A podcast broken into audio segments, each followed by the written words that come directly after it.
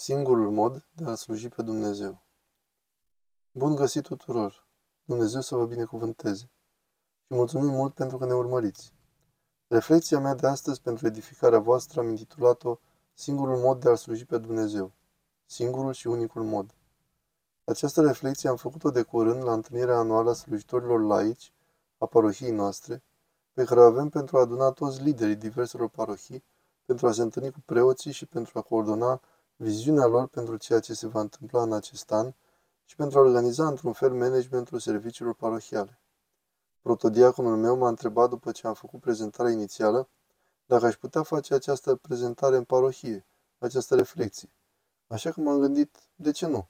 Vă ofer apoi și vouă. Singurul mod de a sluji pe Dumnezeu este să-L slujim așa cum ne slujește Dumnezeu pe noi. Poate vă amintiți frumosul cuvânt pe care Domnul nostru Isus Hristos ni l-a dat despre propria sa slujire, când a spus Fiul omului n-a venit să-i se slujească, ci ca să slujească El și să-și dea sufletul răscumpărare pentru mulți. Matei, capitolul 20, versetul 28. Și este la suprafață și în profunzime un text cu totul șocant. Faptul că regele regilor ar veni la noi trece dincolo de înțelegerea noastră. De ce ar fi Domnul atât de umil încât să se uite la viețile noastre, să ne iubească și să se coboare în marea sa umilință, să se coboare să devină om? Te-ai aștepta desigur ca regele regilor să vină pe pământ pentru a fi slujit. Acesta ar fi lucrul firesc. Dar el nu a venit pentru a fi slujit, ci a venit să slujească și să dăruiască, chiar pe sine însuși până la moarte. De aceea îl îndrăgim pe Hristos. Înainte de a merge mai departe, dragostea noastră pentru El, dorința noastră de a face orice pentru Domnul Hristos, se datorează acestui lucru, pentru că El a lăsat deoparte orice grijă de sine, toată slava și a venit să devină slujitor, a venit să ne slujească nouă, nu să ia ceva de la noi.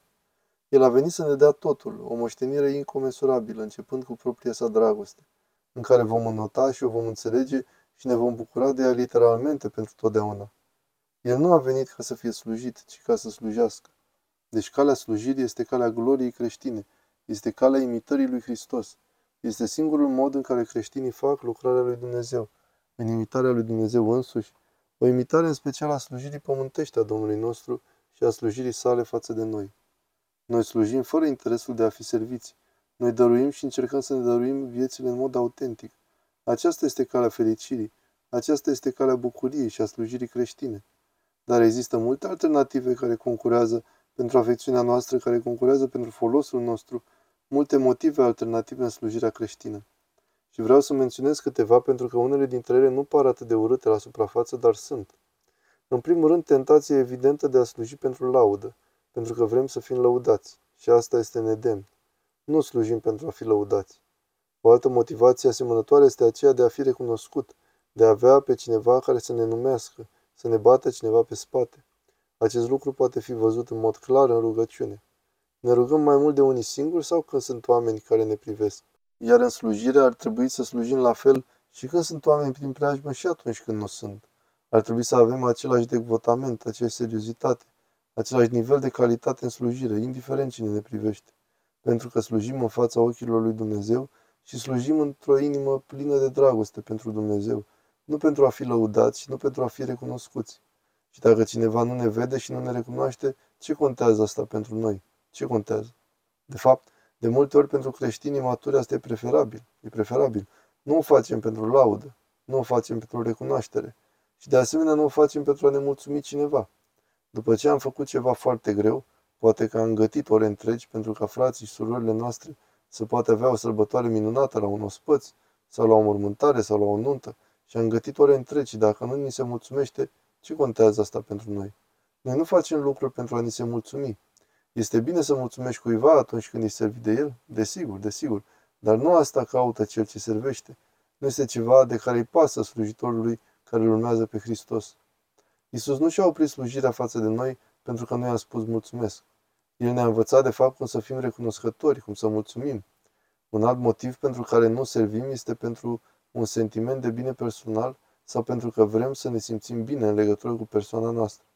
Desigur, calea slujirii e calea armoniei, E calea păcii, e calea de a ne simți bine cu Dumnezeu și cu noi înșine, pentru că este calea naturală a ființei umane.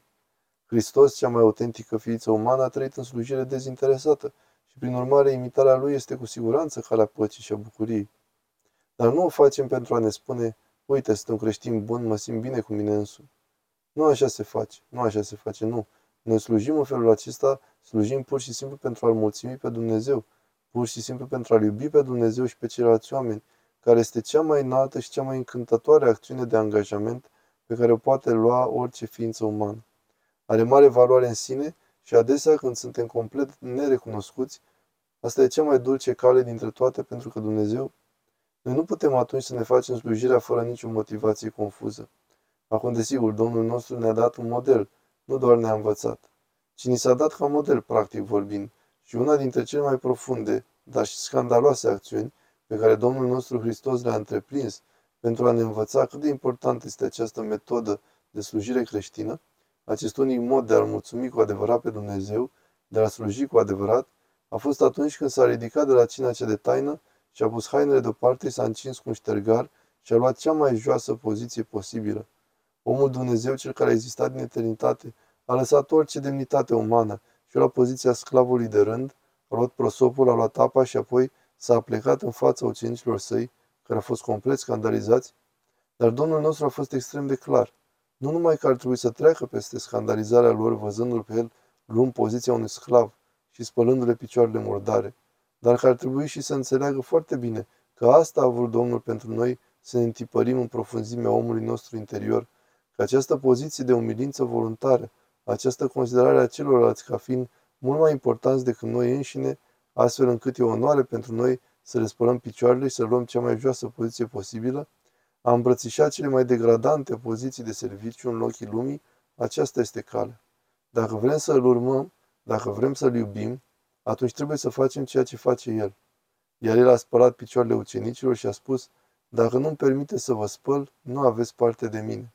Iar apoi, după ce a terminat de spălat picioarele, le-a spus ucenicilor săi, dacă eu, Domnul și Învățătorul, v-am spălat vouă picioarele, și voi sunteți datori ca să spălați picioarele unii altora. Aceasta este dispoziția. Noi suntem spălători de picioare. Așa slujim. Considerați că este o onoare să fim robe lui Hristos și unii altora și să ne ridicăm unii pe alții luând cu bucurie poziția joasă, imitându-L pe Hristos. Așa facem noi. Când sărbătorești asta în Joia Sfântă, când mergi la slujba cinei cele de taină la Sfânta Liturghie și speli și tu picioarele fraților și surorilor cu apă, așa cum vezi că face preotul pentru 12 oameni din biserică, amintește-ți de asta. Renoiește-ți legământul cu Dumnezeu ca să slujești așa cum slujește Hristos. Asta e motivația pentru singurul mod de a sluji pe Dumnezeu, cu siguranță. Aceasta e dispoziția interioară. Și dacă nu facem asta, ce scuză vom avea? Noi îl slujim pe Dumnezeu ca o modalitate de a împlini, de a folosi talentele pe care ne-a dat El, împlinind chemarea, înzestrarea pe care ne-a dat-o prin Duhul Sfânt și darurile spirituale pe care le-a dat tuturor celor care au fost botezați în biserică și creștinați. Aceste talente trebuie folosite. Adică nu vom pune la muncă lucrurile pe care Dumnezeu ni le-a dat, nu ne vom folosi de fapt energia noastră, El ne-a dat energie și talente specifice. Ar trebui doar să le lăsăm acolo? Nu. Noi slujim fiindcă asta trebuie să facem. Nu mergeți, dragii mei, la biserică doar ca să luați.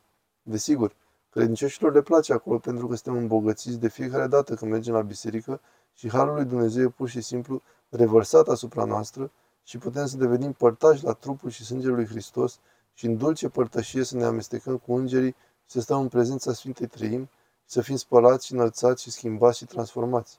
Toate aceste lucruri sunt adevărate. Asta e absolut minunat. Dar suntem acolo și pentru a sluji, pentru a ne folosi talentele, pentru a aduce o contribuție și trebuie să facem acest lucru. Domnul nostru spune că așteaptă un câștig al investiției sale. El a investit în noi și se așteaptă ca noi să folosim această investiție.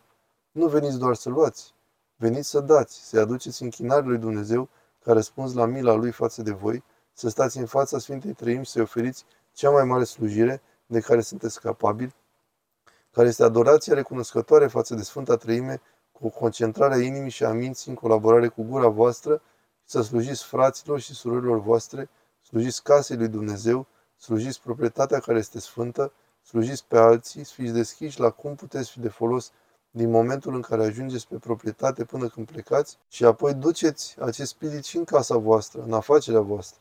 Asta fac creștinii. Încercăm să ne folosim darurile. Încercăm să devenim oameni care împărtășesc. Știți, există un cuvânt frumos al Domnului în capitolul 12 din Evanghelia Sfântului Luca, unde vorbește despre omul bogat, care era prosper și care făcea profit după profit, după profit, după profit și își făcea hambare din ce în ce mai mari. Sfântul Grigorie Palaman, comentariul său la acest text, spune următoarele. Omul bogat avea lucruri care nu au fost câștigate prin păcat. El nu a primit acele lucruri în mod nedrept, dar păcatul lui a fost că nu le-a împărțit. El considera că acele lucruri le-au pentru el. Avea acea mentalitate de a lua, pe care noi trebuie să o ucidem. Nu. Bucuria pe care ți-o dă Dumnezeu, puterea pe care ți-o dă, prosperitatea pe care ți-o dă, El le dă, desigur, dragilor, pentru ca tu să devii agentul Lui în împărtășirea lor. Așadar, veniți în slujba lui Dumnezeu cu mentalitatea de a dori să împărțiți. Și vreau să închei reflexia mea despre singurul mod de a sluji pe Dumnezeu cu acest gând. Părintele Zaharia de la Mănăstirea Sfântului Ioan Botezătorul, Mănăstirea Sfântului Sofronie din Essex, mi-a spus acest lucru cu un zâmbet de mai multe ori și nu l-am uitat niciodată. M-a întrebat, frate, care este cea mai mare poruncă a Evangheliei? Iar eu, în mod firesc, așa cum cred că ar spune majoritatea creștinilor, am spus că cea mai mare poruncă e să iubești pe Domnul Dumnezeul tău cu toată inima ta, cu tot sufletul, mintea și puterea ta și să-ți iubești aproapele ca pe tine însuți. Aceasta e împlinirea legii. El a spus, da, dar ce se întâmplă după aceea? Care este ultima treaptă mai presus de aceasta? Și eu m-am gândit, hm, aceasta este cea mai mare poruncă, dar mai este una.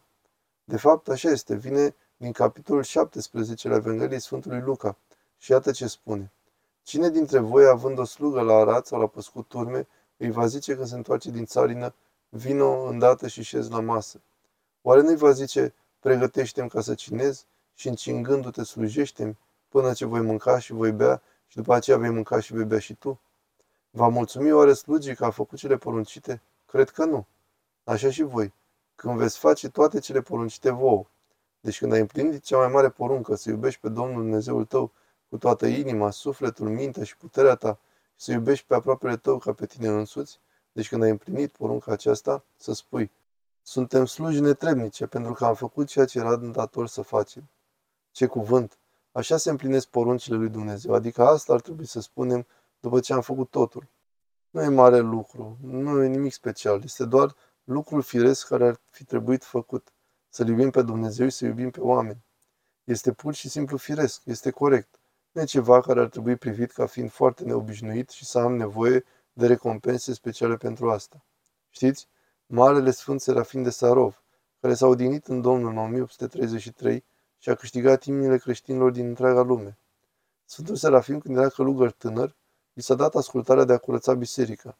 Ascultare pe care a considerat-o așa onoare, chiar dacă presupunea să stea în genunchi, să măture, să lustruiască, să îndepărteze gunoiul, murdăria, uneori era văzut în fața bisericii cu mâna așa, cu murdărie în mână și o atingea în extaz. Și un frate călugăr l-a întrebat, Părinte, ce faci? El a spus, consider că este cea mai mare onoare să ating gunoiul de pe podeaua templului sfânt al Domnului. Wow! Aceasta e singura și unica dispoziție, dragii mei, pe care ar trebui să o avem față de slujirea lui Dumnezeu, a casei sale, a împărăției sale și unii altor. Este o mare onoare. Dumnezeu să vă inspire în slujirea voastră pe fiecare dintre voi în parohiile voastre. Investiți și slujiți cu această dispoziție și după cum îi veți plăcea lui Dumnezeu. Dumnezeu să fie cu voi.